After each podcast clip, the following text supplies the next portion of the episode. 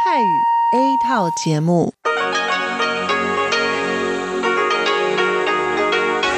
ที่นี่สถานีวิทยุเรดิโอไต้หวันอินเตอร์เนชันแนล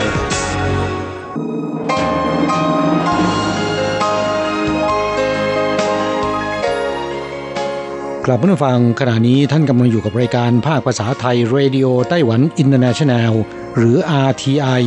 ออกกระจายเสียงจากกรุงไทเปไต้หวันสาธารณรัฐจีน เป็นประจำทุกวันนะครับ นอกจากรับฟังทางเครื่องรับวิทยุได้แล้ว ยังสามารถรับฟังรายการผ่านระบบออนไลน์ได้ที่ thai.rti.org.tw หรือที่ RTI Fanpage นะครับ ขอเชิญติดตามรับฟังรายการของเราได้ ตั้งแต่บัดนี้เป็นต้นไป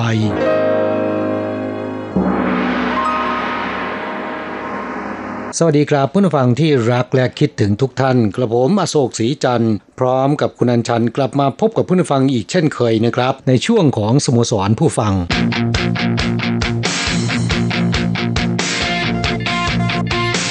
ข่าวเด่นประเด็นร้อน ครับเมื่อต้นสัปดาห์ที่ผ่านมานี้ โดยเฉพาะอย่างยิ่งวันจันทร์และวันอังคารนะครับ อากาศในไต้หวันหนาวมากเลยทีเดียวนะฮะหลายพื้นที่อุณหภูมิลดต่ำกว่า 10 องศาเซลเซียสนะคะไม่น่าเชื่อว่าหลังตรุษจีนมาแล้ว ซึ่งถือเป็นช่วงฤดูใบไม้ผลิเนี่ย จะยังหนาวได้ถึงขนาดนี้นะคะครับคิดว่าเพื่อนผู้ฟังที่อยู่ในไต้หวันก็คงจะได้รับรู้ถึงฤทธิ์เดชของคลื่นลมหนาว ซึ่งคิดว่าคงจะยังไม่หมดสิ้นไปนะครับค่ะน่าจะยืดเยื้อออกไปถึงปลายเดือนเมษาถึงต้นเดือนพฤษภาคม ถึงจะหมดไปค่ะช่วงนี้ก็มาเป็นระลอกระลอกนะครับ ค่ะในช่วงกลางสัปดาห์หลังจากที่คลื่นลมหนาว อ่อนกำลังลงเนี่ยนะคะอากาศก็ดีขึ้น แต่ก็อย่าเพิ่งชะล่าใจ อย่าเพิ่งไปเก็บเสื้อกันหนาวนะฮะค่ะ คนไต้หวันนั้นเขาบอกว่าถ้าหากยังไม่ผ่านอ่าช่วงวันเทศกาลบ้าจ่าง หรือว่าวันไหว้ขนมจ้างเนี่ยนะคะ เสื้อหนาวห้ามเก็บเป็นอันขาด เพราะว่าจะยังคงมีลมหนาวพัดมาเป็นระลอกระลอก แต่อาจจะไม่ถึงขั้นเป็นคลื่นลมหนาวที่ทำให้มีมะตกแบบนั้นนะคะแต่ก็ยังคงหนาวอยู่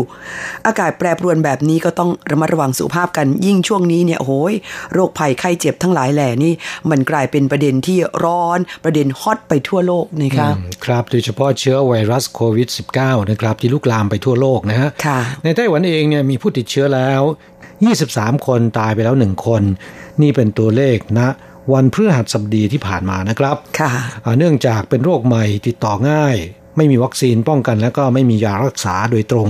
ได้แต่รักษาตามอาการ ก็ทำให้ผู้คนผวาไปทั่วนะครับ ชาวไต้หวันเองซึ่งเป็นผู้ที่ตื่นตัวในเรื่องสุขภาพอยู่แล้วนะครับ ต่างดูแลสุขภาพด้วยการไม่ค่อยออกไปยังสถานที่มีผู้คนหนาแน่น ก็ทำให้ธุรกิจต่างๆ ยอดขายตกหวบนะครับโดยเฉพาะอย่างยิ่งโรงแรม เนื่องจากผู้เข้าพักลดลงอย่างมากนะครับ บางแห่งลูกค้าเนี่ยลดลงไปถึง 70%ดังนั้นต้นสัปดาห์ที่ผ่านมานี้นะครับ ก็มีโรงแรมระดับ 5 ดาวหลายแห่ง ปิดห้องพักบางส่วน เพื่อลดต้นทุนนะบางโรงแรมลดราคาเพื่อดึงลูกค้า ในช่วงปกติราคาห้องพักคืนละ 5,000-6,000 เหรียญไต้หวันนะครับ ตอนนี้ 2,000 ถึง 3,000 เหรียญก็เข้าพักได้แล้วนะ ค่ะ เพราะฉะนั้นตอนนี้ใครที่ไม่เอ่อกังวลนะคะมาเที่ยวไต้หวันนี่ดิฉันว่าแหมได้พักห้องพักราคาถูกนะคะแล้วก็ไปเที่ยวยังสถานที่ต่างๆ นั้นก็จะไม่แออัดนะคะครับ นอกจากโรงแรมแล้วเนี่ยร้านอาหารต่างๆ กิจการก็แย่ไปตามๆกัน อย่างพัตตาคารที่มีชื่อเสียงในยามปกติต้องจองล่วงหน้า 1-2 อาทิตย์นะครับ ขณะนี้ลูกค้าหลงเหรงนะฮะ แต่ธุรกิจสั่งอาหารหรือว่าช้อปปิ้งออนไลน์ กลับมีผู้คนใช้บริการมากขึ้นนะค่ะ ก็คงเป็นอ่ากิจการประเภทเดียวที่สวนกระแส โดยเฉพาะบริการรับส่งอาหารนี่โอ้โหยแต่ละวันดิฉันเห็นวิ่งกันวุ่นเลยนะคะอืมครับ โรงหนังก็เป็นอีกกิจการหนึ่งที่คอหนังหดหายนะในยามปกติหาซื้อตั๋วดูหนังค่อนข้างจะยาก แล้วก็ราคาแพงโดยเฉพาะอย่างยิ่งหนังดังนะครับ แต่เดี๋ยวนี้ซื้อตั๋วไปดูหนังเนี่ยก็เหมือนเหมาโรงเลยนะ เพราะว่าไม่มีคนใช่ไหมคะหากสถานการณ์ยังคงบานปลายอ่าคาดว่าปีนี้เศรษฐกิจคงขดตัวอย่างมากนะครับ แต่สภาพการเช่นนี้เนี่ยไม่เฉพาะไต้หวันเท่านั้น หลาย ๆ ประเทศเหมือนกันหมดนะครับ โดยเฉพาะที่จีนแผ่นดินใหญ่ หายนะภัยจากไวรัสโควิด -19 ครั้งนี้ก็ส่งผลกระทบอย่างหนักเลยทีเดียวนะ และก็ยังไม่มีใครสามารถพยากรณ์ได้ว่ามันจะบรรเทาลงเมื่อไหร่นะคะครับ นอกจากกิจการต่างๆ ซบเซาเนื่องจากได้รับผลกระทบจากการระบาดเชื้อไวรัสโควิด -19 ดังกล่าวแล้วเนี่ยก็ยังมีอีกกิจการหนึ่งที่ได้รับผลกระทบอย่างหนักนะครับ นั่นก็คือโรงงานเชิงท่องเที่ยวนะฮะเมื่อผู้คนไม่ค่อยออกไปยังสถานที่ต่างๆ นักท่องเที่ยวหดหาย โรงงานเชิงท่องเที่ยวที่ได้รับความนิยมอย่างมาก แต่รัฐบาลไต้หวันก็ส่งเสริมเป็นพิเศษในช่วงไม่กี่ปีมานี้ ก็ได้รับผลกระทบหนักนะครับ ที่นครเทาหยวนมีโรงงานเชิงท่องเที่ยว 28 แห่ง ก่อนเกิดการระบาดของเชื้อไวรัสโควิด -19 เนี่ย กิจการค่อนข้างคึกคักนะครับแต่ขณะนี้ได้รับผลกระทบหนัก นักท่องเที่ยวหดหายรายได้ลดลงประมาณ 30-40%แต่มีโรงงานเชิงท่องเที่ยวแห่งหนึ่งที่สวนกระแสนะครับ ยอดขายกลับเพิ่มขึ้น 99%โรงงานแห่งนี้มีชื่อว่า โรงสุราเถาหยวนนะครับหรือเถาหยวนสาเกบริวเวอรี่นะฮะ โอ้ยดิฉันพลาดไปได้ไงคะเนี่ยตั้งอยู่ในเขตกุยซานนครเถาหยวน เป็นโรงงานผลิตสุราและแอลกอฮอล์ของบริษัทบุรีและสุราไต้หวัน หรือ TTL นะครับ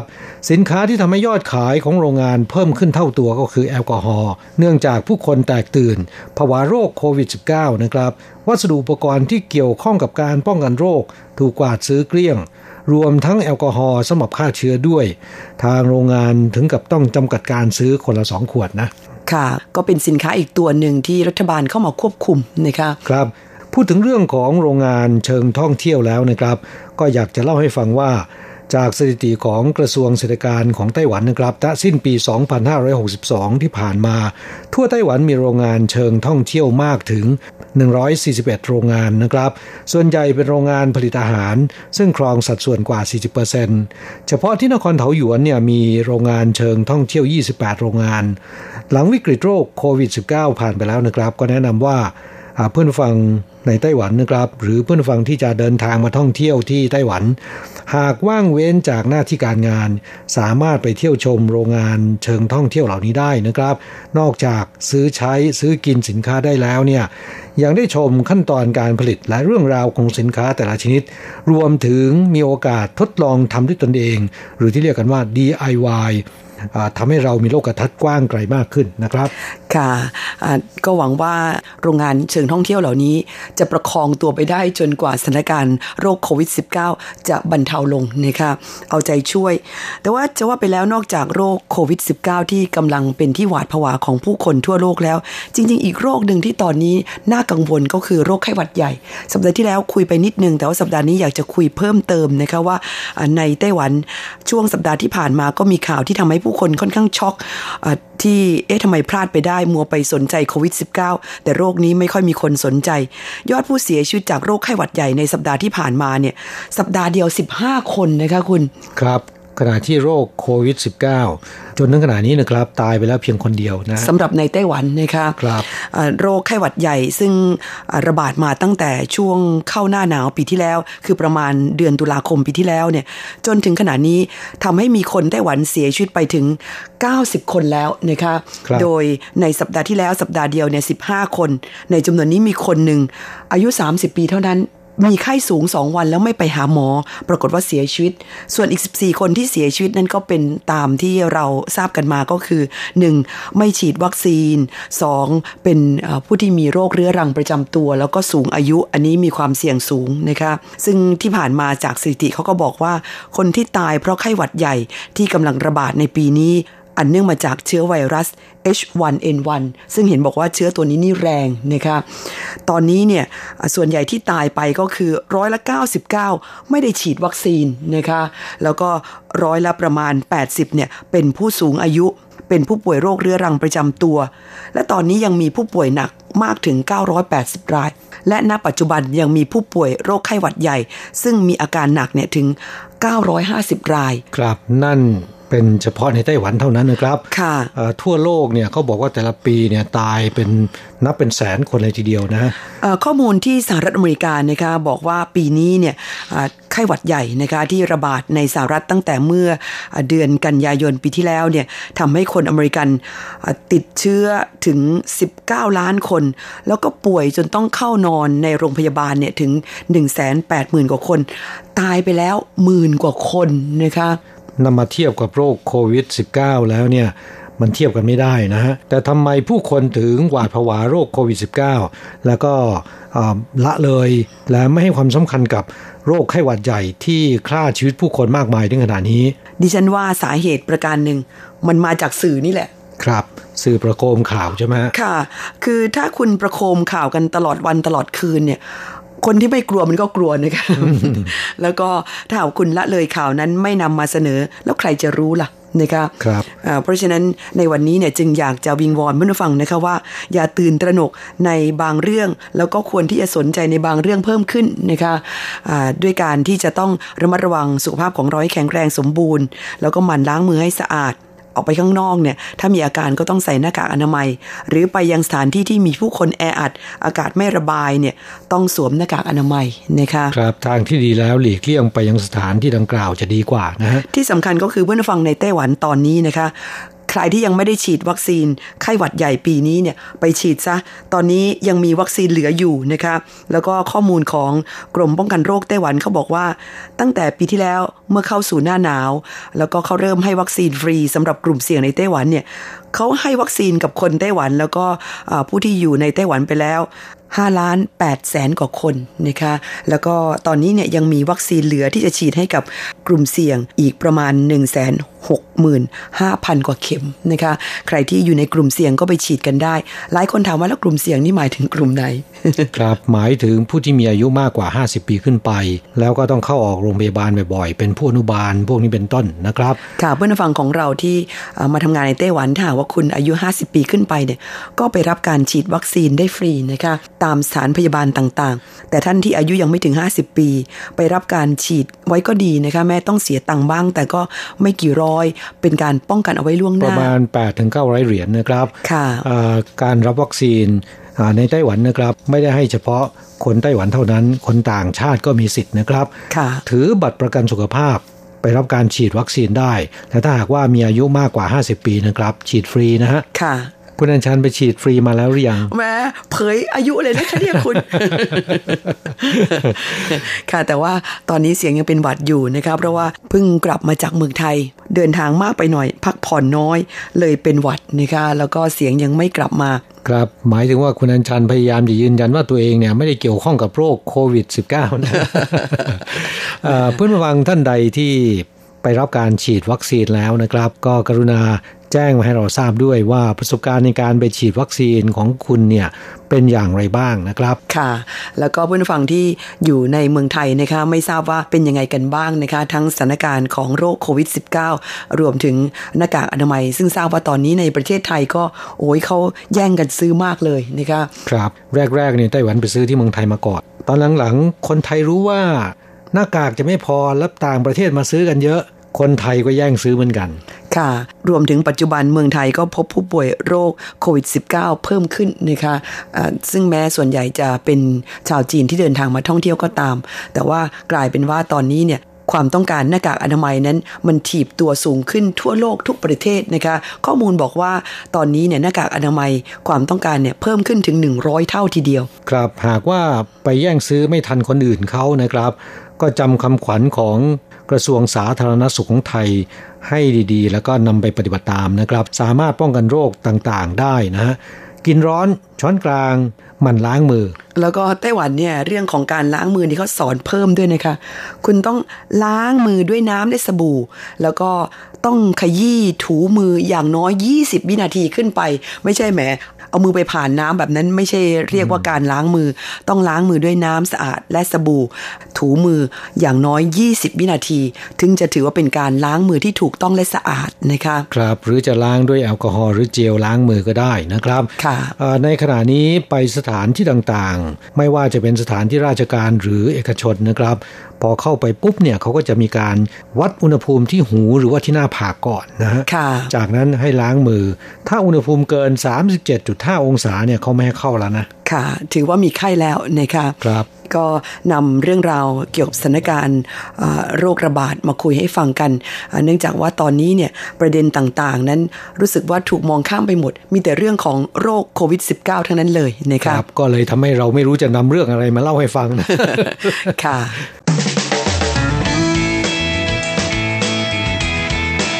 คลายความทุกข์ปันความสุข ครับช่วงนี้มาตอบจดหมายของผู้ฟังนะครับ ฉบับแรกวันนี้มาจากคุณครูโกเมน พัทรสิทธิกุลชัย จากที่อำเภอปัวจังหวัดน่านนะคะ เป็นจดหมายอีเมลที่ส่งมาเมื่อวันที่สองกุมภาพันธ์ค่ะ บอกว่าสวัสดีครับอาจารย์อโศกและอาจารย์ฮันชัน สภาพอากาศที่ไทยตอนบนตอนนี้ก็เย็นสบายครับ ไม่ร้อนไม่หนาว ประมาณ 15 องศาในช่วงเช้า โอ้ก็ถือว่าเย็นเหมือนกันนะคะบอกว่าแต่ว่าตอนบ่ายๆก็ไม่ถึงกับร้อนนัก แต่ที่ร้อนแรงกว่านั้นก็คือเจ้าโรคไวรัสปอดอักเสบอู่ฮั่น ตอนนี้ผู้คนทั่วโลกต่างก็หวาดกลัวเจ้าโรคนี้มากหน้ากากอนามัยขายดิบขายดีจนขาดตลาด ข่าวเรื่องฝุ่น PM 2.5 ตกกระป๋องไปเลย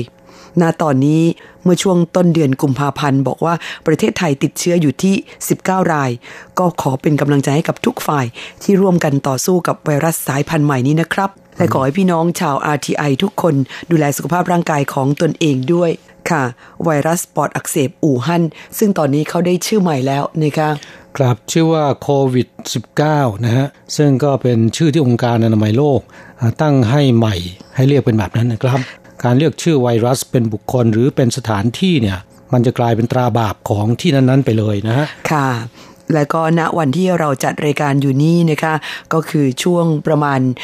กลางเดือนกุมภาพันธ์เนี่ยปรากฏว่าสถานการณ์การระบาดก็ยังคงลุกลามต่อเนื่องนะคะยังไม่มีท่าทีว่าจะบรรเทาลงแต่อย่างใด ก็ขอให้ทุกท่านดูแลระมัดระวังสุขภาพของตนเองนะคะครับความจริงโรคนี้ก็ไม่ถึงกับน่ากลัวกันมากนักนะฮะ แต่เนื่องจากว่าเป็นโรคใหม่ผู้คนไม่เคยรู้จัก แล้วก็ขณะเดียวกัน ไม่มียารักษาโดยตรงนะครับ ไม่มีวัคซีน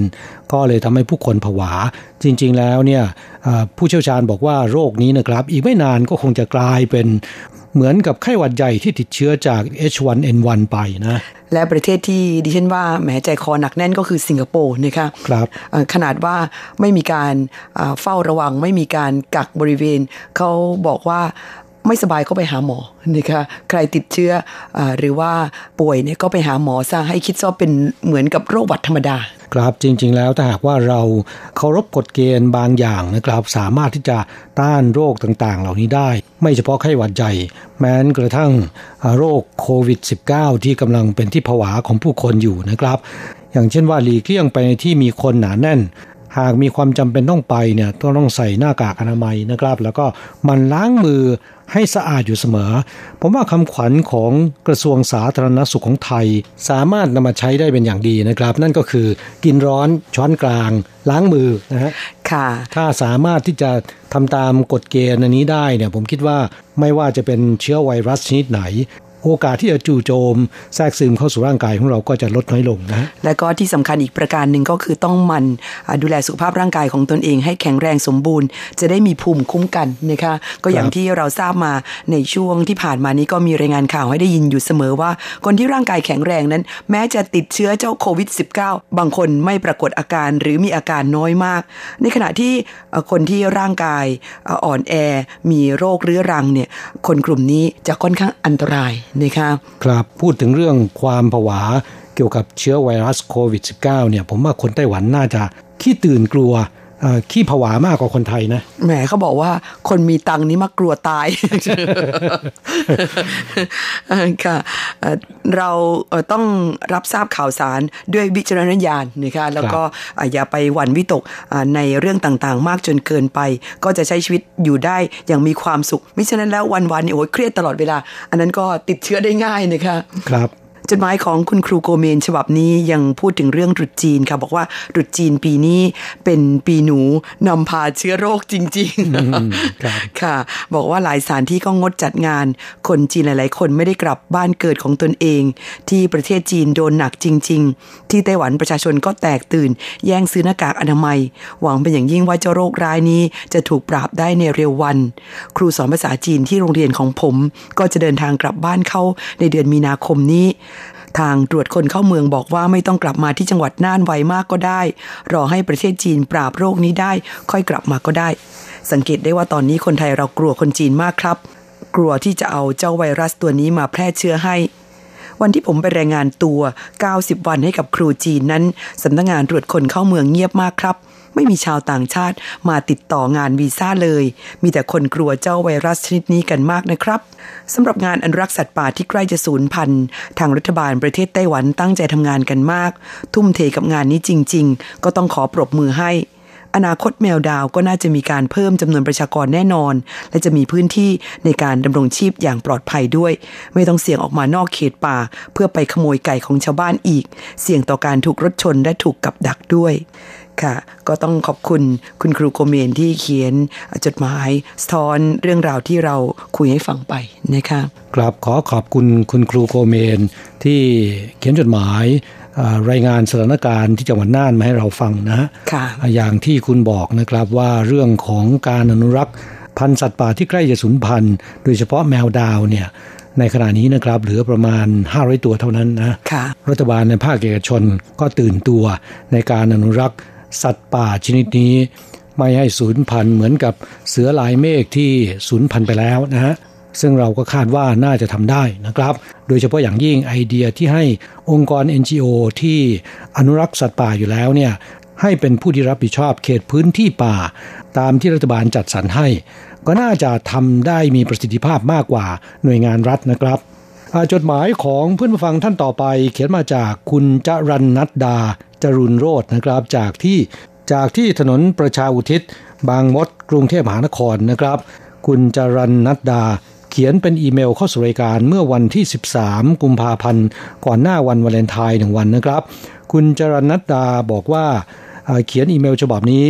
ใกล้จะถึงวันวาเลนไทน์หรือวันแห่งความรักแล้ว ก็ขอส่งความรักความปรารถนาดีมายังผู้จัดรายการอาทีไอและเพื่อนผู้ฟังอาทีไอทุกๆทท่านด้วย ก็ขอขอบคุณคุณจรันนัดดานะครับ ที่อวยพร วันแห่งความรักมานะสำหรับในไต้หวันแล้ววันแห่งความรักมีอยู่สองวันนะ 14 กุมภาวันวาเลนไทน์หนึ่งวัน แล้วก็วันที่ 7 เดือน 7 ตามปฏิทินจีน ก็เป็นวันแห่งความรักของชาวจีนนะครับค่ะ ที่สาวทอผ้ากับหนุ่มโคบาน จะได้มาเจอกันปีละครั้งนะค่ะก็เป็นตำนานความรักอของวันแห่งความรักชาวจีน ซึ่งถ้าหากว่าเพื่อนฟังที่รับฟังรายการของเราบ่อยๆเนี่ยน่าจะรู้ตำนานนี้ดี เอาเป็นว่าคู่รักในไต้หวันนั้นเขาได้มีวันแห่งความรักกันปีละสองครั้งนะคะในอดีตวันแห่งความรักตามปฏิทินจีนเนี่ยไม่ค่อยได้รับความนิยมเท่าไหร่นะครับ แต่ว่าระยะหลังๆเนี่ยรู้สึกว่าจะเริ่มมีการฟื้นฟู วันแห่งความรักวันนี้มากขึ้นนะครับ จดหมายของคุณจรันนัดดาฉบับนี้นะครับ บอกว่าในช่วงหลังนี้ที่ประเทศไทยเนี่ยหลายคนกังวลกับสภาพอากาศ ซึ่งมีปริมาณฝุ่นละอองสูงกว่ามาตรฐาน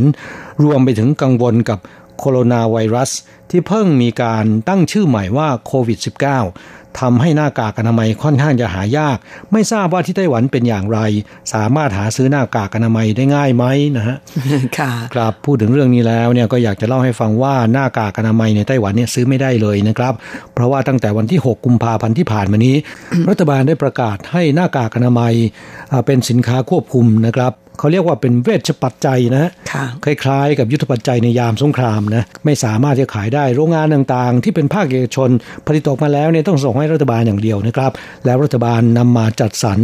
ขายให้กับประชาชน เพื่อจะป้องกันการแห่ซื้อกักตุนนะซึ่งในช่วงแรก ๆนั้นก็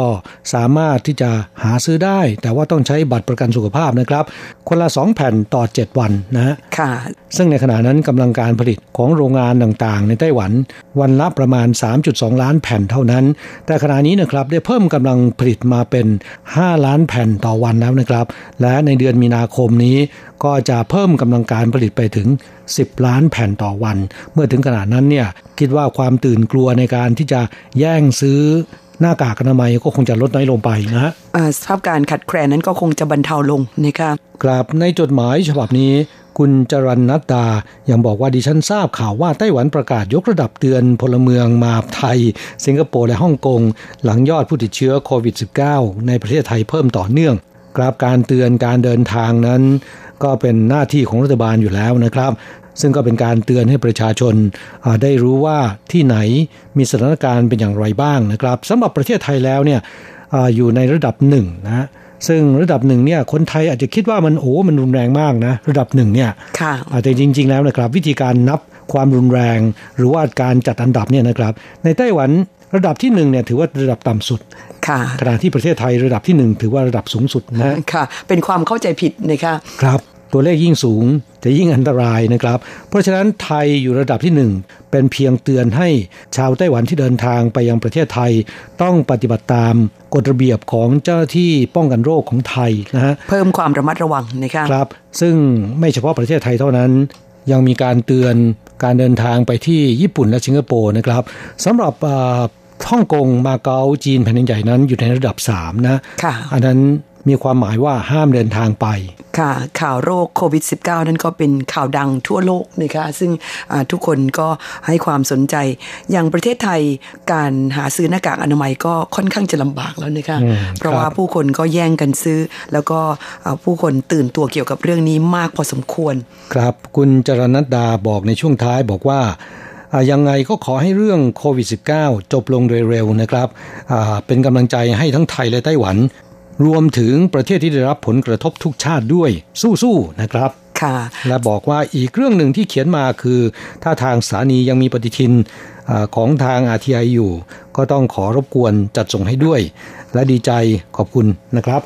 ค่ะ เอาเป็นว่าเราจะจัดส่งไปให้นะคะจดหมายฉบับต่อไปมาจากคุณเรวดี คุณพรไพศาลค่ะ เป็นจดหมายอีเมลแจ้งให้ทราบว่าได้รับปฏิทิน จากสถานีเป็นที่เรียบร้อยแล้ว รูปภาพสวยดีเห็นแล้วอยากรับประทานนะคะ ส่วนอีกท่านหนึ่งคุณมาลีเต็มเจริญทรัพย์นะคะ จากที่กรุงเทพมหานคร ก็ส่งเป็นอีเมลแจ้งเรื่องได้รับปฏิทินปีใหม่แล้ว เช่นกัน บอกว่าขอแจ้งให้ทราบว่าได้รับปฏิทินตั้งโต๊ะแล้ว เดี๋ยวทีมงานจะเข้าใจว่าปฏิทินมาไม่ถึง พลิกดูรูปข้างในแล้วน่าทานทั้งนั้นเลยค่ะ เห็นแล้วอยากไปลิ้มลองทั้งหมด แอบตะกระนิดหนึ่ง ครับปฏิทินของ RTI ประจำปี 2563 ก็มีรูปภาพของอาหารว่างนะครับแนะนำในปฏิทินนะครับ ค่ะก็เป็นอาหารว่างเมนูเด่นๆ ของไต้หวันนะคะท่านที่มีโอกาสเดินทางมาเที่ยวไต้หวันนั้น ไม่ควรจะพลาด ฉบับต่อไปมาจากเด็กหญิงวรนันจันตรีนะคะ จากที่ตำบลคูบางหลวงอำเภอลาดหลุมแก้วจังหวัดปทุมธานีค่ะ ส่งเป็นจดหมายอีเมลเข้ามาบอกว่า สวัสดีครับ ทีมงาน RTI ทุกท่าน ครั้งแรกที่ผมมาทำงานที่ไต้หวัน ก็ได้ติดตามข่าวสารจาก RTI ที่นำเสนอทำให้ได้รับข้อมูลในหลายแง่มุม ทั้งข่าวในประเทศไต้หวันและทั่วโลก ชอบทีมงานที่แปลข่าวได้เข้าใจง่าย สั้นๆ กระชับดีมาก และขอให้ทำข่าวดีๆนำเสนอต่อไปครับ ถ้าผมเป็นหนึ่งในผู้โชคดีก็ขอให้จัดส่งของรางวัลไปให้ลูกสาวของผมที่เมืองไทย ขอบคุณครับแหมทำออดิชั่นงง ที่แท้ร่วมกิจกรรมเรื่องราวประทับใจนะคะอืมครับแล้วก็เป็นคุณพ่อที่มาทำงานที่ไต้หวัน แต่ว่าถ้าได้ของรางวัลให้ส่งไปให้ลูกสาวที่เมืองไทยนะครัคะบก็เป็นคนที่รักลูกมากค่ะ เราจะต้องจัดส่งให้คุณแน่นอนนะครับ ค่ะคุณผู้ฟังเวลาในรายการของเราวันนี้หมดลงซะแล้วค่ะครับเราทั้งสองต้องกล่าวคำอำลากับเพื่อนฟังไปชั่วคราว จะกลับมาพบกันใหม่ที่เก่าเวลาเดิมในสัปดาห์หน้าสำหรับวันนี้ สวัสดีครับ สวัสดีค่ะ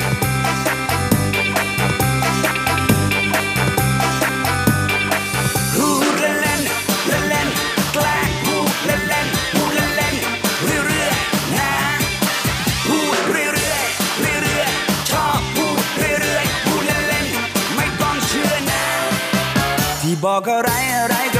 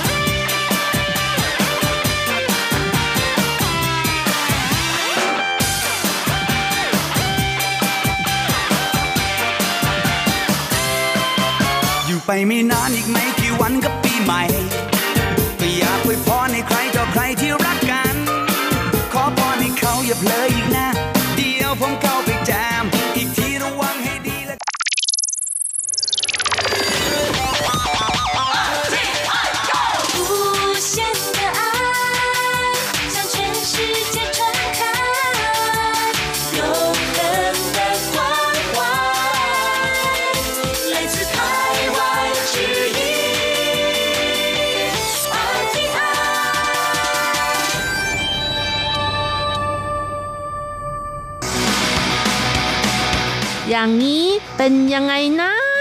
อ๋อ อย่างนี้เหรอ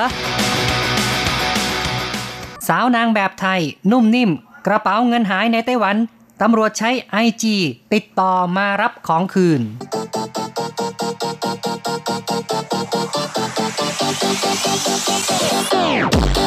อย่างนี้คุณจะว่ายังไง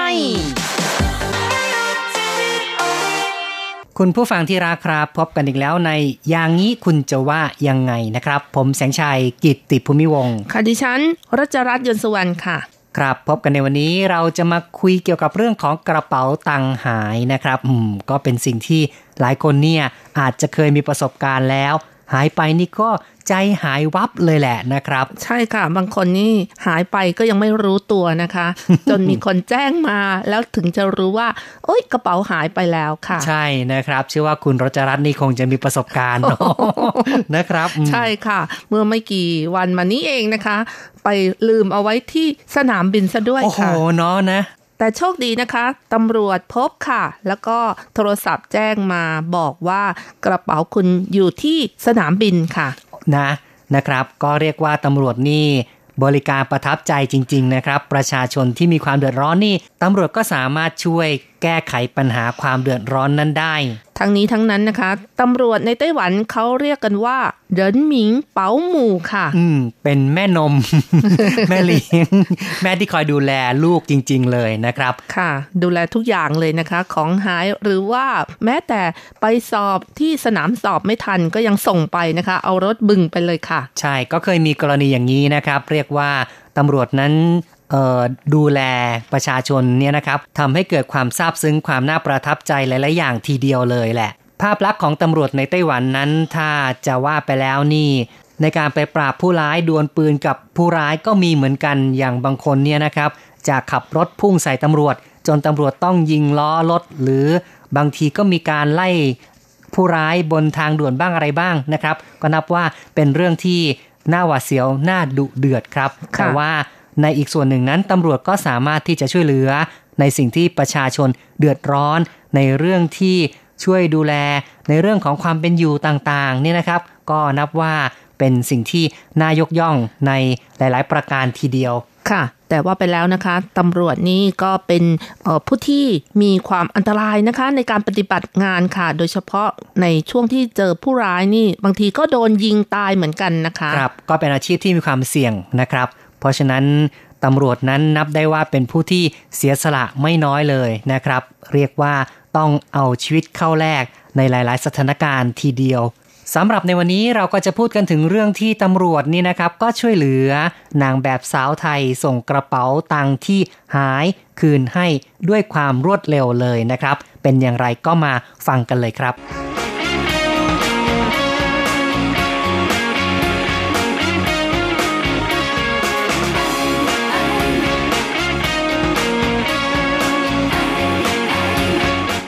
สาวนางแบบไทยนุ่มนิ่ม กระเป๋าเงินหายในไต้หวัน ตำรวจใช้ไอจีติดต่อมารับของคืน นางแบบสาวสวยนุ่มนิ่มปิยนุชเอกพาพันธ์มาเที่ยวไต้หวันในช่วงตรุษจีนที่พิงซี กระเป๋าเงินหาย ตกหล่น ประชาชนเก็บได้ ส่งมาที่สถานีตำรวจ เผอิญตำรวจคนหนึ่งในสถานีย่อยพิงซี มีแฟนเป็นชาวไทย จึงช่วยค้นหาข้อมูลโซเชียลมีเดียติดต่อผ่านไอจีมารับของคืนได้ ข้างในมีพาสปอร์ต เงินหมื่นกว่าเหรียญไต้หวัน และเงินบาทอีกส่วนหนึ่ง ไกด์นำเที่ยวพานุ่มนิ่มไปที่สถานีตำรวจ เธอบอกว่ากำลังรู้สึกกระวนกระวายใจ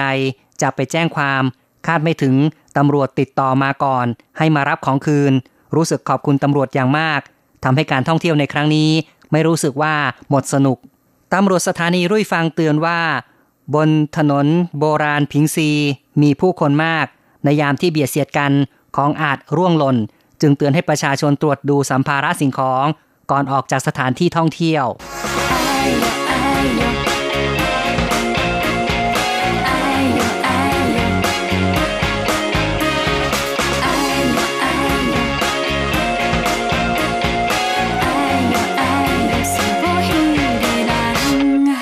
ฟังข่าวเรื่องนี้แล้วก็ต้องบอกว่าตำรวจนั้นมีความกระตือรือร้นมากนะครับ หลังจากที่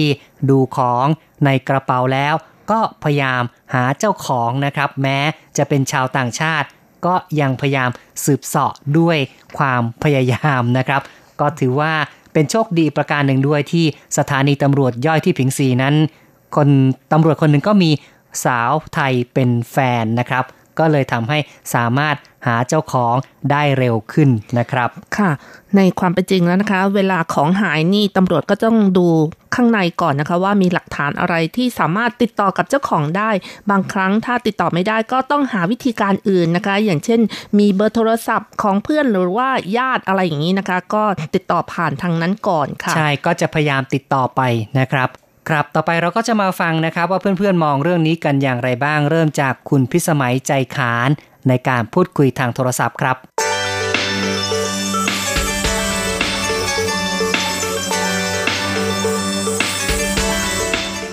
การที่เราทำกระเป๋าตังค์หายในไต้หวันเนี่ย คุณพิสมัยเนาะนะครับ เคยมีประสบการณ์ไหมแล้วเคยได้รับคืนหรือเปล่าครับ เรื่องกระเป๋าตังค์หาย น้องเก๋ไม่เคยมีประสบการณ์ค่ะเพราะว่ากระเป๋าตังค์ไม่เคยหายอ๋อไม่เคยเลยนะครับ แล้วเคยใช่ค่ะได้ข่าวไหมว่าคนที่ทางกระเป๋าตังค์หายแล้วเนี่ยส่วนใหญ่เขาจะได้คืนหรือไม่ได้คืน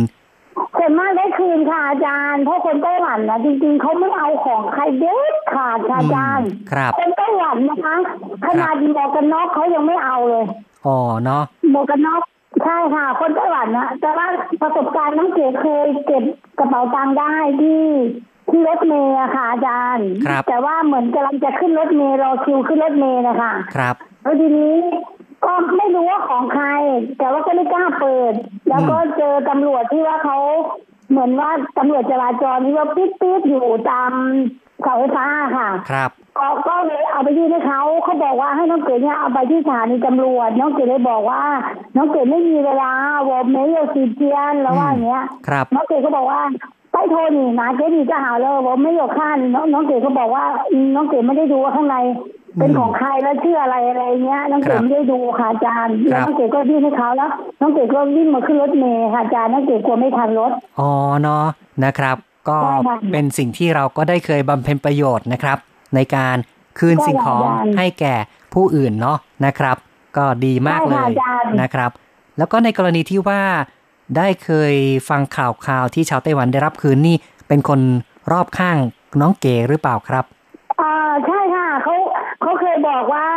เขาพูดให้ฟังว่ากระเป๋าตังค์เขาหาย แล้วก็คนไต้หวันน่ะ เขาเอามาคืนขนาดโทรศัพท์เนี่ยเอามาคืน อันนี้เมื่อไวๆนี้เลยนะคะอาจารย์เขาอะเรียกรถแท็กซี่ แล้วทีนี้เขาเมาแล้วแท็กซี่โทรศัพท์เขาก็ตกอยู่ในอยู่ในรถครับแต่ทีนี้เขาคงไม่ได้ตั้งเสียงค่ะอาจารย์ แล้วทีนี้เขาก็ไปรับคนงานไปรับอะไรเงี้ยค่ะ แล้วทีนี้เขาก็ไม่รู้ว่าจะโทรไปที่ไหนดีเขาก็เลยไปที่โทรไปที่หมายเลขแท็กซี่มันเป็นป้ายดำอะค่ะอ๋อครับเขาก็เลยว่าโทรศัพท์อยู่ที่เขานะ เขาอะมารับมาส่งคนงานที่ไทยเจครับเขาว่ารอให้เขาไปถึงชินจูแล้วเขาจะเอาโทรศัพท์ไปคืนโอ้ทีนี้คนไทยอะเขามีน้ำใจเขาก็เลยให้เงินไปห้าร้อยค่ะอาจารย์อืมครับเนี่ยเมื่อไรนี่เองค่ะ อันนี้อ๋อแต่กรณีคือโทรศัพท์นะคะอาจารย์ไม่ใช่กระเป๋าตังค์ใช่นี่ก็เป็นสิ่งที่ยืนยันว่าของหายในไต้หวันส่วนใหญ่ก็ได้รับคืนกันนะครับไม่ค่ะอาจารย์ครับน้องเก๋รักไต้หวันมากชอบไต้หวันที่สุดในโลกอาจารย์โอ้โหเนาะนะครับ ก็ใช่เป็นเหตุการณ์ดีๆ ที่ได้ยินได้ฟังขอบคุณมากเลยที่เล่าประสบการณ์ค่ะอาจารย์นะครับขอบคุณมากนะคะครับโอกาสหน้าคุยกันใหม่เนาะนะครับใช่ค่ะอาจารย์สวัสดีสค่ะวัสดีครับ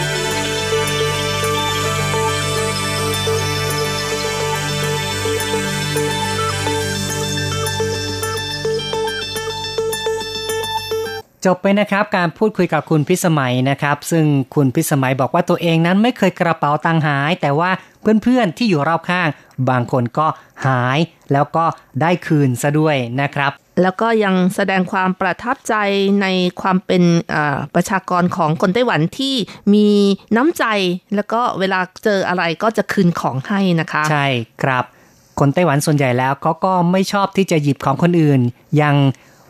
บนมอเตอร์ไซค์เนี่ยบางคนก็ชอบที่จะวางหมวกกันน็อกเอาไว้ หรือบางคนก็เวลาที่ฝนตกนะครับ ก็จะเอาเสื้อกันฝนตากเอาไว้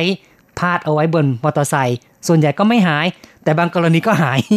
น้อยมากนะคะ หายนะคะ ส่วนใหญ่แล้วก็จะไม่หายกันค่ะใช่นอกเสียจากว่าเจอคนที่ติดยาจริง ๆนะคะ ก็คือขาดเงินจริง ๆ เขาก็จะเอาไปนะคะอืมบางทีก็อาจจะเอ่อโชคร้ายนะครับข้อหามยามร้ายก็อาจจะหายได้เหมือนกัน เพราะฉะนั้นค่ะนี่ถ้าจะว่าไปแล้วเนี่ยถ้าหากว่าขี่จักรยานบางคนขี่เนี่ยนะครับ เวลาจอดข้างถนนเนี่ยก็ควรจะล็อกสักหน่อยก็จะดีเหมือนกันค่ะนะครับมีบางครั้งนะคะ ขี่มอเตอร์ไซค์นี่ยังคากุญแจเอาไว้เลยนะคะ แล้วก็ไม่หายนะคะ ส่วนใหญ่ก็จะไม่ค่อยหายค่ะครับแต่บางครั้งบางคาก็เออแล้วแต่เขตด้วยนะคะ บางเขตนี่ประชาชนแบบความเป็นอยู่ค่อนข้างจะแออัดหน่อยก็จะมีโอกาสหายมากขึ้นครับค่ะ ก็ต้องดูสถานที่ด้วยนะครับ ไม่ใช่ว่าแหมไว้ใจร้อยเปอร์เซ็นเลยแหมได้ฟังรายการอาทีไอบอกว่าคนไต้หวันนี่ไม่ขโมย เพราะฉะนั้นนี่ก็เลยไม่ระมัดระวังนะครับ เข้าบ้านก็ไม่ล็อกบ้านใช่นะครับค่ะขี่มอเตอร์ไซค์ก็เที่ยวคามอเตอร์ไซค์เอาไว้หรือว่าขี่จักรยาน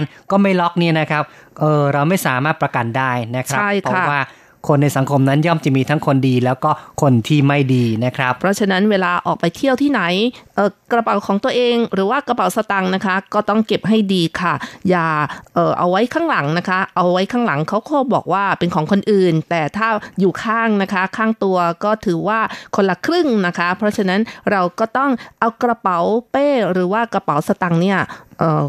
อืมใช่แขวนไว้ด้านหน้าดีกว่าไว้ด้านหน้านะคะจะปลอดภัยนะครับ ก็อย่างที่บอกไว้จริง ๆเอ่อเวลาที่เราไปท่องเที่ยวไปที่แอต่างอัดนะคะๆใช่นะครับ ถ้าหากว่าเราสะพายกระเป๋าเนี่ยแล้วเราก็เออทำซิปเอาซิปเนี่ยไปพาดไว้ข้างหลังนะครับคนก็ก็เปิดซิปแล้วก็หยิบไปได้ เพราะฉะนั้นเนี่ย ถ้าเราไว้ข้างหลังของนั้นก็จะกลายเป็นของคนอื่นไปนะครับ ค่ะ ต่อไปนะคะเราก็มาฟังความคิดเห็นจากทาง Facebook กันบ้างค่ะ เรามีคำถามไปบอกว่าคุณเคยทำกระเป๋าหายแล้วได้คืนหรือไม่นะคะ แล้วก็คุณรู้สึกอย่างไรเกี่ยวกับตำรวจในไต้หวันค่ะ คุณปานิชานะคะ เขียนมาบอกว่า เคยที่เกาสงในตอนนั้นมีพาสปอร์ตอยู่ด้วยนะคะ ดีที่เอาซองใส่ซิมการ์ดยัดเข้าไปไว้ อีก 10 นาที มีเบอร์แปลกๆโทรเข้ามา บอกว่าคุณลืมกระเป๋าไว้ที่ร้านนะคะ รู้สึกตอนนั้นเลย ผู้คนน่ารักมาก เก็บส่งคืน สถานีตำรวจ ล่าสุดเดือนธันวาคมปี 62 เมืองโบราณจิ๋วเฟินครั้งที่สองจุกมาก จุกมาก แบบเจอมิจฉาชีพพวกทีเดียวก็คือเอาไปแล้วนะคะ คว้าไป30,000เหรียญไต้หวันนะคะ โอ้แม่ก็เป็นเรื่องน่าเสียใจนะครับ ใช่ค่ะ อย่างที่บอกแล้วนะคะว่าสถานที่ท่องเที่ยวที่คนมี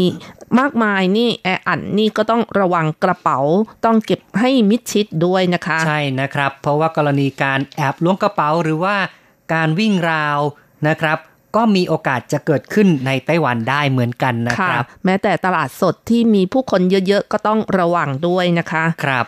ก็ต้องบอกว่านักล้วงกระเป๋านั้น ปัจจุบันก็ยังมีอยู่เหมือนกันครับ สมัยก่อนนี่ถือว่ามีความชุกชุมมากกว่านี้ด้วยนะครับ แต่ว่าเดี๋ยวนี้เนี่ย คนล้วงกระเป๋าบางคนเวลาถูกตำรวจจับแล้ว เขาก็จะอดควรว่าอาชีพนี้เนี่ยทำยากขึ้นทุกที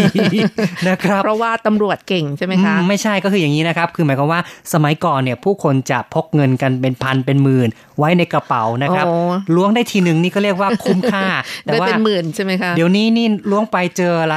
เออเงิเจนอพบัตรลาสติกพลาสติกนะครับบัตรเครดิตนี่ คือส่วนใหญ่แล้วจะไปใช้เนี่ยบางทีก็ใช้ไม่ค่อยได้นะครับ เพราะว่าค่ะเราไม่รู้รหัสหรือว่า ไม่สามารถที่จะไปรูดได้ในทุกที่ทุกแห่งนะครับค่ะเพราะว่าคนที่หายไปนั้นเขาก็จะแจ้งตำรวจ หรือว่าอายัดบัตรต่างๆ เอาไว้ด้วยใช่นะคะนะครับ ก็ทำให้ไม่สามารถนำเงินสดไปใช้ได้ทันที มีขั้นตอนที่ยุ่งยากมากกว่านะครับ ก็เลยทำให้พวกเขาพากันอดควรว่า เดี๋ยวนี้นี่เออหากินกับวิชา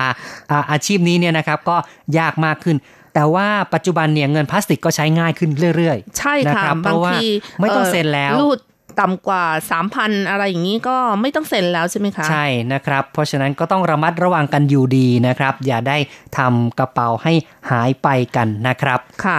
คุณกุ้งจริยานะคะ ก็บอกว่าบ้านนี้เขาทันสมัยทั้งเทคโนโลยีทุกอย่างคือดีอะซึ่งก็หมายถึงอยู่ในไต้หวันนั่นเองนะคะ ทุกอย่างคือดี บุคลากรเขาก็ดีของหายหรือ แค่คุณรีบแจ้งความแป๊บเดียวก็ได้คืนแล้วค่ะ คุณอัคเดชนะคะ เขียนมาบอกว่า 6 ปีที่ผ่านมากระเป๋าหายไม่ได้คืนเลย แต่ผมเก็บกระเป๋าคนไต้หวันได้ ผมขึ้นโรงพักให้ตำรวจอ๋อนะครับก็ไม่เป็นไร เราพยายามทำดีต่อไปนะครับ อย่าได้ค่ะท้อแท้นะครับ ไม่ว่าของตัวเองหาย แต่ว่า เมื่อเราเจอของคนอื่น เราก็พยายามคืนต่อไปเรื่อยๆนะครับ คุณเย่หวันผิงนะคะ ก็เขียนมาบอกว่าไปเที่ยวญี่ปุ่นกลับมาจ่ายค่าแท็กซี่เสร็จขึ้นบ้าน สักพักหากระเป๋าสตังค์ไม่เจอ เลยคิดว่าหล่นอยู่บนแท็กซี่ เลยไปแจ้งความ พอไปถึงโรงพักกระเป๋าตังค์รออยู่ที่โรงพักแล้ว ใช่นะครับ ก็เป็นอีกที่หนึ่งที่ผู้คนก็ยกย่องเหมือนกันนะครับ ในญี่ปุ่นนี่ก็ถือว่าผู้คนก็ซื่อสัตย์นะครับเหมือนกันครับคุณภัยวันนะคะ เขียนมาบอกว่าเคยหายที่วัดพุทธลังสีเถาเหยียน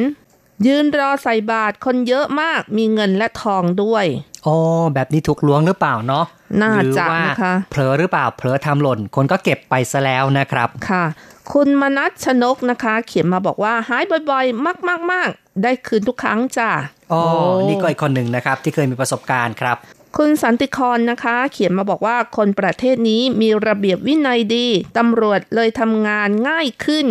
ครับ ใช่ก็ถ้าคนเรานั้นให้ความร่วมมือกันดีนะครับ แล้วก็เอ่อไม่ได้มีมิจฉาชีพอย่างมากมายจนเกินไปนั้น ก็นับว่าเป็นบ้านเมืองที่สงบนะครับ คุณยศนีนะคะ เขียนมาบอกว่าเขาเคารพกฎหมาย และกฎหมายของเขาเด็ดขาดมากค่ะ ครับ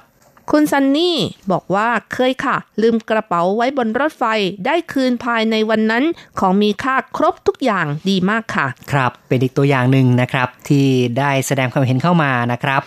คุณพงศักดิ์นะคะ บอกว่าไต้หวันถ้าไม่ใช่ของตัวเอง เขาจะไม่เอาของกันครับ กฎหมายก็เข้มด้วย คุณโจซินอันนะคะ บอกว่า 90%ครอบครัวปลูกฝังมาดี อีก 10%ระวังขี้ยาด้วยหลักกัน อืม ใช่ นี่ก็เตือนมานะครับว่าถ้าไปเจอขี้ยาเนี่ยนะครับ ก็อาจจะไม่รอดนะครับ ค่ะ คนที่ติดยานะคะ ก็อาจจะเป็นคนที่ลักเล็กขโมยน้อยอยู่ด้วยนะคะ ใช่ครับ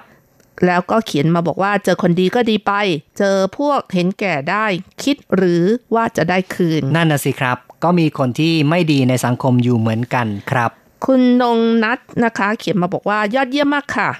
คุณมอราชพฤกษ์ก็เขียนมาบอกว่า ภาพพจน์ของประเทศมันขึ้นอยู่กับคุณภาพของคนในประเทศนั้นจริง ๆ แล้วก็คุณต้าครับบอกว่าของหายที่ไต้หวันได้คืนหมด ยกเว้นอย่างเดียว ทุกคนรู้ดีอ๋อนั่นอะไรเนาะ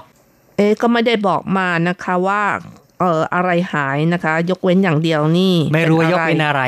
หรือว่าคนหาย เป็นปริศนาให้คิดกันเองต่อไปนะครับค่ะสำหรับคนที่ใช้นามว่า สวยไม่เท่า อย่าเห่าไม่ชอบ โอ้โหแหมชื่อเก๋ไก๋จัง ค่ะ ก็เขียนมาบอกว่า เราเคยทำกระเป๋าตังค์หาย มีตังค์ในนั้นสี่พันมีกาม่าแป๊บเดียวตำรวจเอามาส่งถึงบ้าน ตำรวจบอกมีคนไต้หวันเก็บได้ ส่วนตัวเรานะ อยู่แล้วรู้สึกปลอดภัย ครับ ก็ได้รับของคืนอย่างรวดเร็วทันใจเหมือนกันนะครับเนี่ย ค่ะ คุณเมฆนะคะ เขียนมาบอกว่าเคยทำงานอยู่ไต้หวันหอพักเดียวกับเวียดนาม เวียดนามไปเก็บเงินที่หล่นหน้าร้าน 1,000 บาท เขาตามมาถึงหอพักได้โอ้โหเนาะนี่ก็คือแสดงถึงความไม่ซื่อสัตย์นะครับ ก็เอ่มอันนี้เราก็ไม่อยากจะไปตำหนิเนาะแต่จริง ๆ เนี่ยก็อาจจะเป็นไปได้ คือไปเก็บเงินคนอื่นที่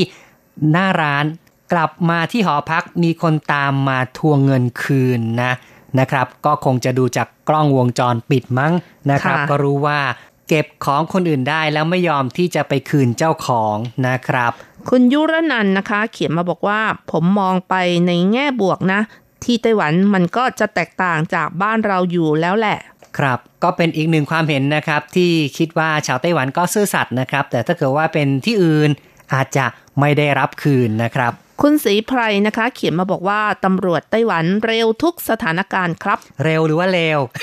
เร็วค่ะ หมายถึงว่ารวดเร็วทำงานเร็วแล้วก็ดี อะไรอย่างนี้นะคะรก็วดเร็คืวอยกย่องนั่นเองนะค่ะครับ มีประสิทธิภาพไม่ใช่เร็วนะ เร็วครับอืม คุณหยุนไม่เฉินนะคะ เขียนมาบอกว่าไต้หวันส่วนมากจะได้คืนค่ะ บ้านเราเป็นส่วนน้อยจริง ๆ แต่ก็มีนะคะไม่ใช่ไม่มีเลย ส่วนคุณสัญญาก็เขียนมาบอกว่า หูตาเต็มเมืองครับ ยอดเยี่ยมกะลาแลนด์น่าจะไปดูอ๋องานเนอะบ้างนะครับ ก็ในไต้หวันนี่ส่วนใหญ่จะมีกล้องวงจรปิดติดอยู่ทั่วไปหมดเลยนะครับโอ้โหเยอะมากเลยนะคะ คุณจะไปถึงไหนนี่ก็มีแต่กล้องวงจรปิด แล้วก็ตำรวจเห็นกันน้อยมากบนท้องถนนนะคะ เวลาของหายหรือว่าเกิดเหตุอะไรนะคะ ก็สามารถตรวจดูกล้องวงจรปิดได้นะคะ คุณอูลี่อิงนะคะ บอกว่า มือถือลืมไว้ในห้องน้ำผ่านไปหลายชั่วโมง กลับไปเอาก็ยังอยู่ค่ะ คือที่นี่คนเขาก็ไม่ค่อยหยิบของชาวบ้านด้วยกัน อยู่นี่ก็สบายใจหลายเรื่องนะ ครับก็ทำให้สบายใจทำงานแล้วก็ไม่ต้องกังวลเนาะนะครับคุณคงธนานะคะ เขียนมาบอกว่าเคยไปทำงานไต้หวัน ประทับใจทุกอย่าง กฎหมายความสะอาด จิตใต้สำนึก ระเบียบ ประเทศนี้น่าอยู่มาก กฎหมายก็คือกฎหมายเขาเอาจริงเอาจัง จึงไม่ค่อยมีการขโมย กฎหมายเข้าแรง แล้วก็ส่วนคุณสำเริงนะคะ บอกว่าที่นี่เขาไม่เอาค่ะ เก็บได้ ก็ส่งตำรวจ ถ้าเลย 6 เดือนไปไม่มีเจ้าของเขาให้คนเก็บได้ค่ะ เพราะว่าที่นี่กล้องจับได้ทุกมุม ถ้าคุณเอาไปตำรวจเปิดกล้องดูตามไปถึงบ้านหรือโรงงานค่ะ ใช่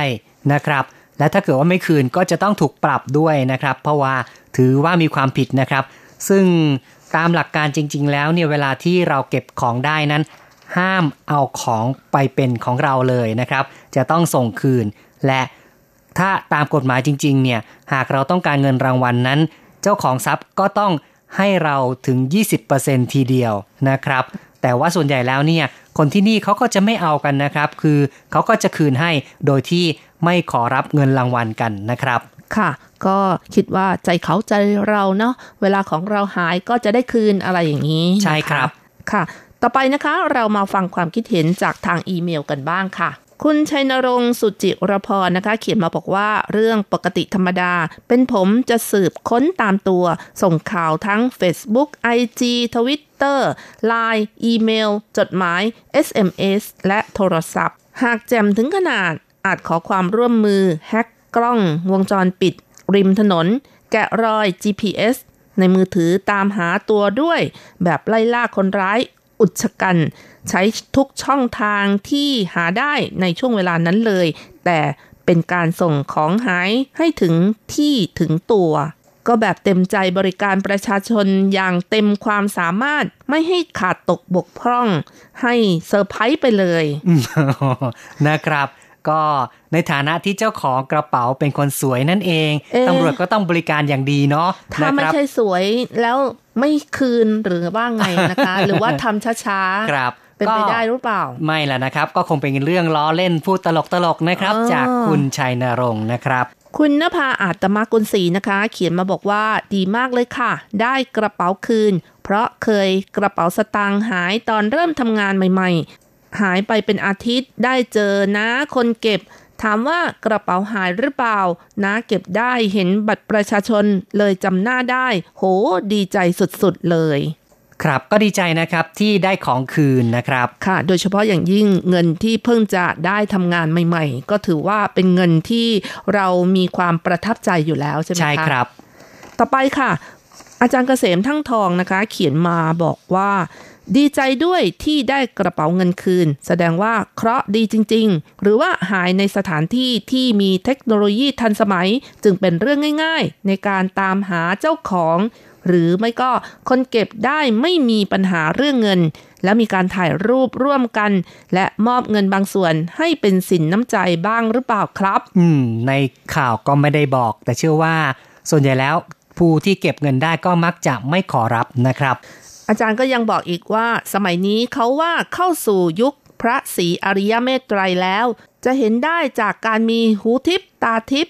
มองเห็นได้ยินเสียงทั่วโลก มีต้นกัลปะพฤกคือตู้ ATM และตู้หยอดเหรียญต่างๆ สามารถเหาะเหินเดินอากาศได้อย่างไวรัสโคโรนาสายพันธุ์อู่ฮั่นแป๊บเดียวกระจายไปทั่วโลกแล้ว เอ๊ะ เกี่ยว กันหรือเปล่านี่นะครับแหม่เปรียบเทียบในทำนองที่ว่า อืม เทคโนโลยีต่างๆ เนี่ยเหมือนกับว่าเข้าสู่ยุคภาษีอริยเมตไตรคือเทคโนโลยีเจริญ แต่ว่าจิตใจคนนี่ไม่รู้ว่าจะเจริญจริงหรือเปล่าเหมือนกันนะครับ อันนี้ก็คงต้องเอ่อลองพิจารณากันดูก็แล้วกันนะครับ คุณเกรียงสิทธิ์นะคะ เขียนมาบอกว่า เกียรติตำรวจไต้หวัน เกียรติวินัย กล้าหาญมั่นคง อันนี้ก็เป็นการเชิดชูตำรวจของไต้หวันนะครัคะ ก็ยกย่องมานะครับค่ะอาจารย์โกเมนพัทรสิทธิคุณชัยนะคะ เขียนมาบอกว่า ถือว่าเป็นเรื่องที่โชคดีที่คนเก็บกระเป๋าเงินได้เป็นคนดี จึงนำส่งตำรวจ ซึ่งคนไต้หวันส่วนใหญ่ก็เป็นคนที่มีน้ำใจมากๆ ดังนั้นเวลาไปท่องเที่ยวต้องขอแนะนำคุณผู้หญิงด้วยว่า ต้องเก็บกระเป๋าเงินไว้ให้ดี ผู้หญิงจะเก็บกระเป๋าเงินไม่เหมือนผู้ชายเพราะผู้ชายจะเก็บกระเป๋าเงินไว้ตรงกระเป๋ากางเกงที่สวมใส่ แต่ผู้หญิงมักจะถือ ไม่เช่นนั้นก็จะใส่ในกระเป๋าหิ้วอีกที จึงมีโอกาสที่จะหล่นหาย หรือลืมได้ง่าย ก็รอบคอบไว้มากกว่านี้ อีกหน่อยก็จะได้ไม่หมดสนุกกับการท่องเที่ยวครับ ใช่ก็เป็นข้อเตือนใจที่ดีนะครับสำหรับคุณคุณผู้หญิงคุณคุณสุภาพสตรีทั้งหลายนะครับ เมื่อเราไม่ได้เก็บกระเป๋าไว้ในกระเป๋าตัวกระเป๋ากางเกงเนี่ยเวลาถือเวลาสะพายต้องระมัดระวังให้มากๆหน่อยนะครับ เอาละครับ เราก็พูดคุยกันมาพอสมควรนะครับ ในรายการอย่างนี้คุณจะว่ายังไง ซึ่งก็เป็นเหตุการณ์ที่สาวนางแบบของไทยมาเที่ยวในไต้หวันไปที่ผิงซี จริงๆ เราก็อยากจะแนะนำผิงซีให้มากกว่านี้ แต่ว่าเวลาดูเหมือนก็ไม่ค่อยจะพอ เอาไว้คราวหน้าเรามาคุยกันต่อนะครับ ครับ ในช่วงท้ายรายการเราก็มาฟังเพลงปิดท้ายกันสักเพลงหนึ่งนะครับ ค่ะมาเพลินเพลง เพราะๆที่ชื่อว่า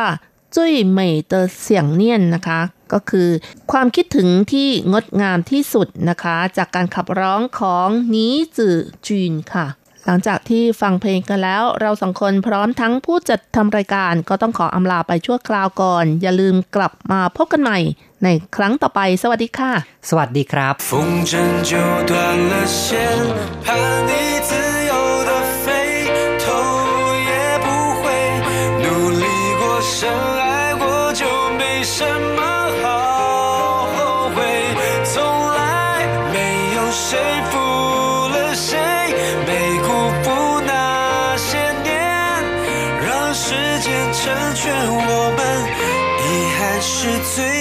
的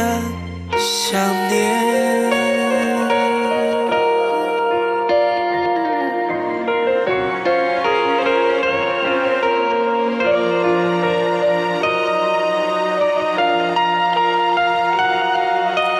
大风吹，风筝飞，飞到哪已看不见，来不及说再见，你的心跳还回荡